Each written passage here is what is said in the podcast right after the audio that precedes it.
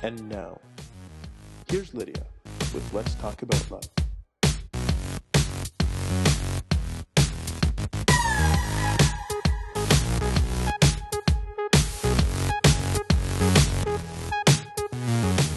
Once again, thanks, Carlo. Welcome back, everyone. I'm Lydia, and you've joined me on Love on the Run.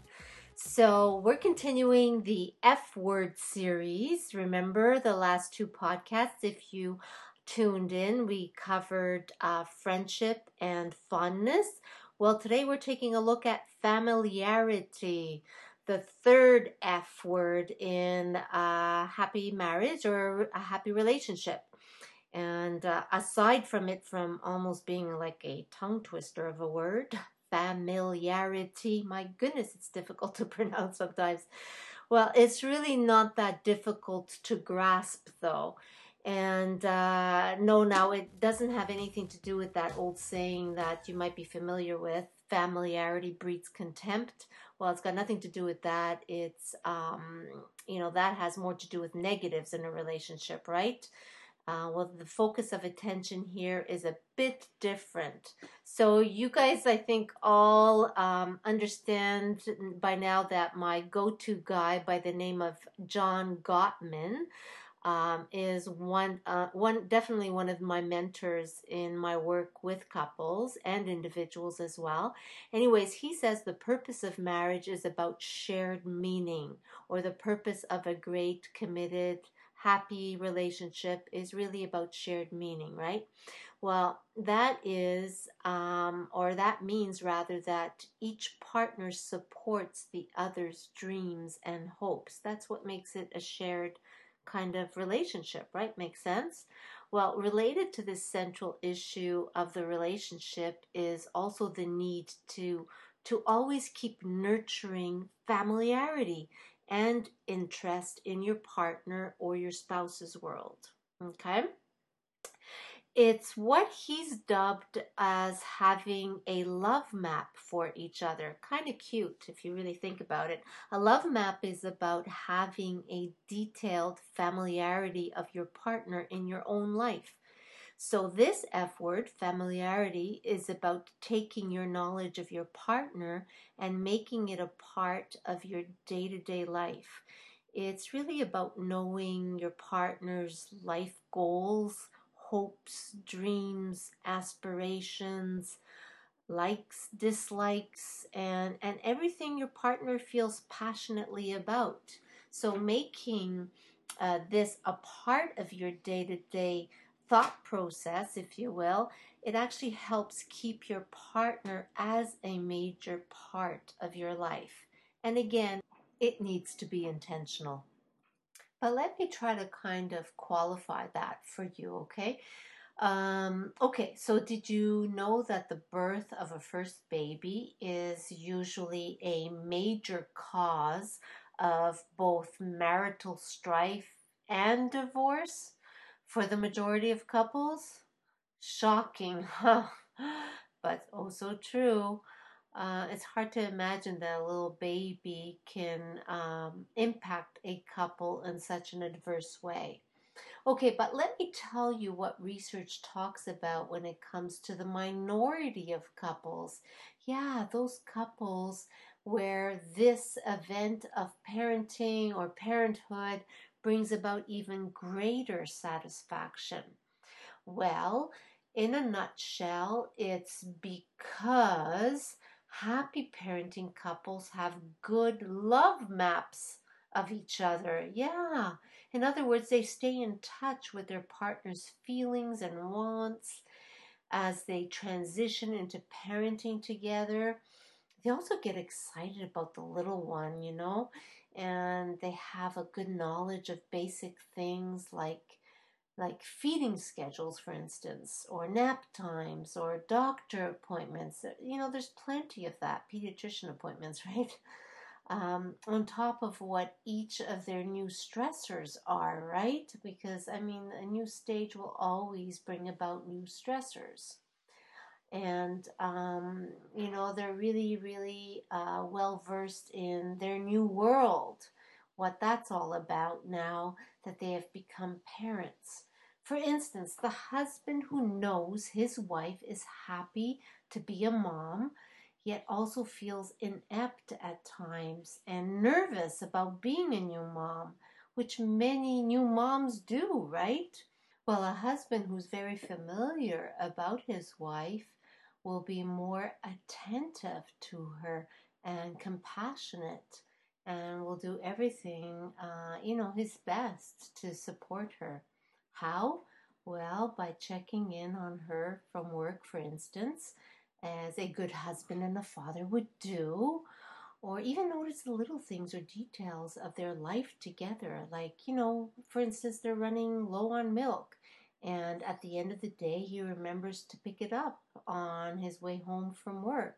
Well, let me tell you, to a preoccupied new mom, this kind of hubby is like a knight in shining armor. Ta da! In he walks through the door with a carton of milk in hand. Definitely makes for a more grateful wife, I'm thinking. And he's probably thinking, well, I'm Superman. and he probably is in his wife's eyes, you know. But seriously, couples like this stay connected because they're on top of things in their life. And by this I mean they're familiar with each other's worlds. Familiarity. Got it? Well, without such awareness and knowledge of your life together, a major event such as the birth of the first child is likely to weaken the life, you know, the relationship together, not strengthen it. I know you may be thinking, really? Small stuff like this? Yeah, really. It's the little daily attentions given uh, to one another, or what I like to say, turning towards each other, that counts. That kind of familiarity between the couple actually soothes the couple during times of stress. That's the thing that we forget, you know, when we feel close like that and we when we can turn towards one another, we're actually soothing each other during times of stress, bringing, you know, bringing our coupleship even closer together. Listen, there's a reason we call the transition into parenting especially the first 18 months, the post marital disaster area. Uh huh. Welcome to my world of work with couples, I tell you. And this is definitely reflective of this.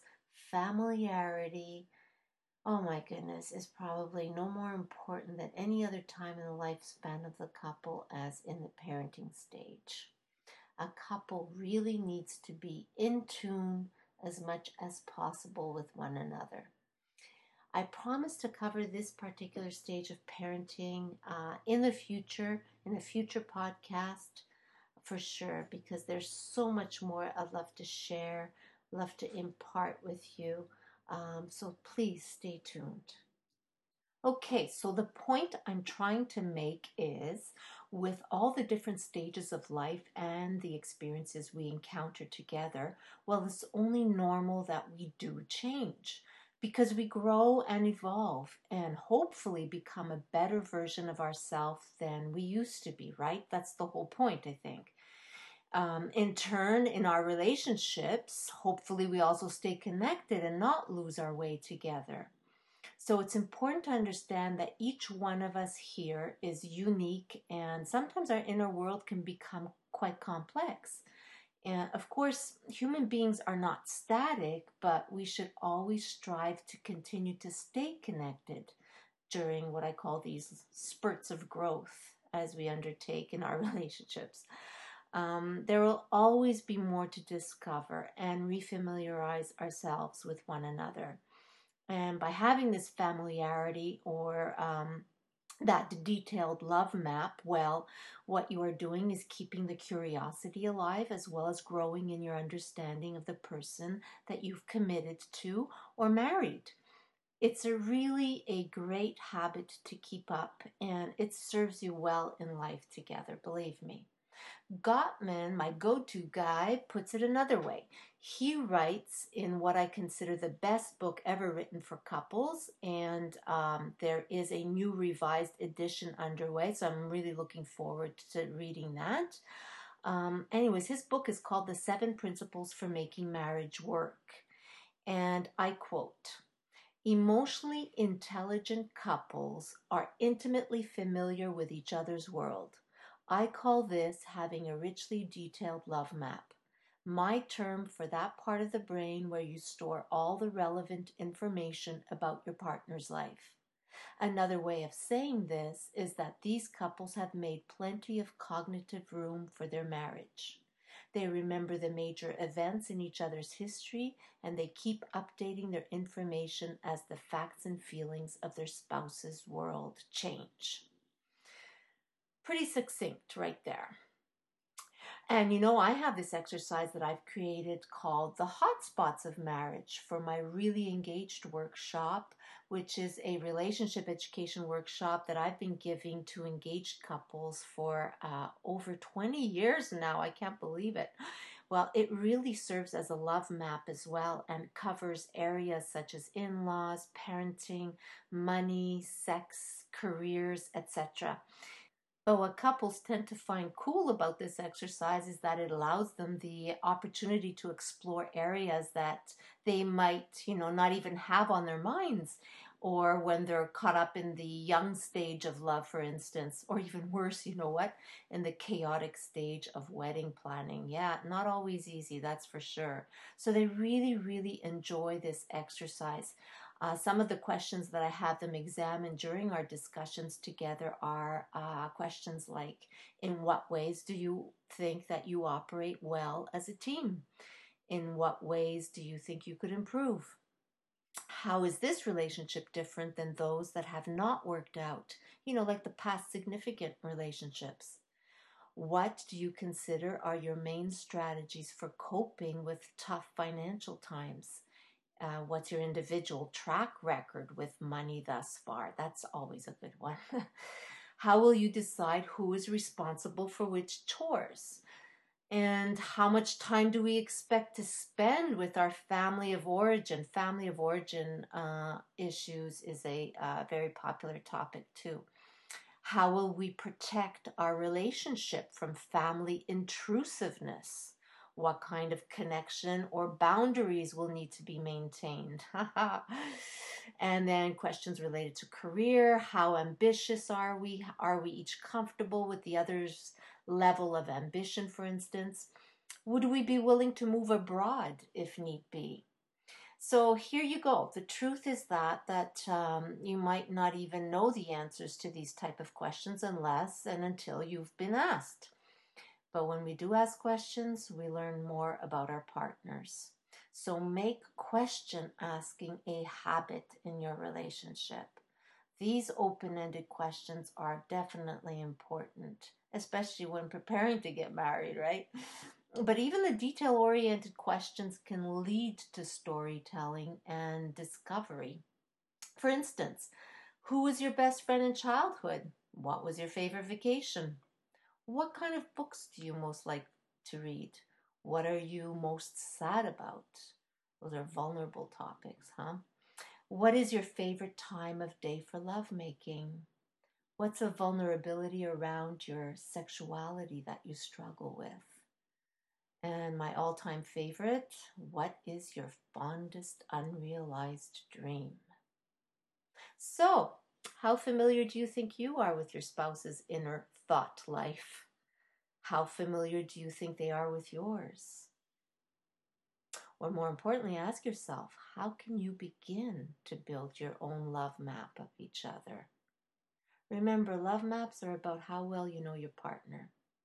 Ask yourself what's going on in their lives right now. What are they concerned about? Are they worried about anything? What are they excited about? The thing about building familiarity is that you always add details to your partner's knowledge of who you are and you know what your relationship means. This definitely adds or builds up the connection uh, between you. Okay, so here's something you can start doing as of today in order to become better familiarized with your partner. Take time each day connecting with your spouse. Every morning, set aside five to 10 minutes to tell each other what you are looking forward to or what apprehensions you have about your upcoming day. Then, upon reuniting, take 10 minutes apiece to review your day. Or if you're too busy in the throes of parenting, for example, set aside some time alone as soon as you can. Uh, carve out some couple time. And always remember just listen and empathize, okay? Only offer advice if it's solicited or if you can clear the way by asking if your partner wants to know what you think, as in, you know, your input. Otherwise, just be a good friend and become more familiar with your partner's world just by listening. I promise you, there is and always be more that you don't know about your partner than you do. So, to put it another way, you can always get to know your partner better. Make it a priority over the lifetime of your relationship. You'll never regret it, I'm telling you. Thanks for listening, and always feel free to post a comment or to reach me at www.letstalkaboutlove.ca.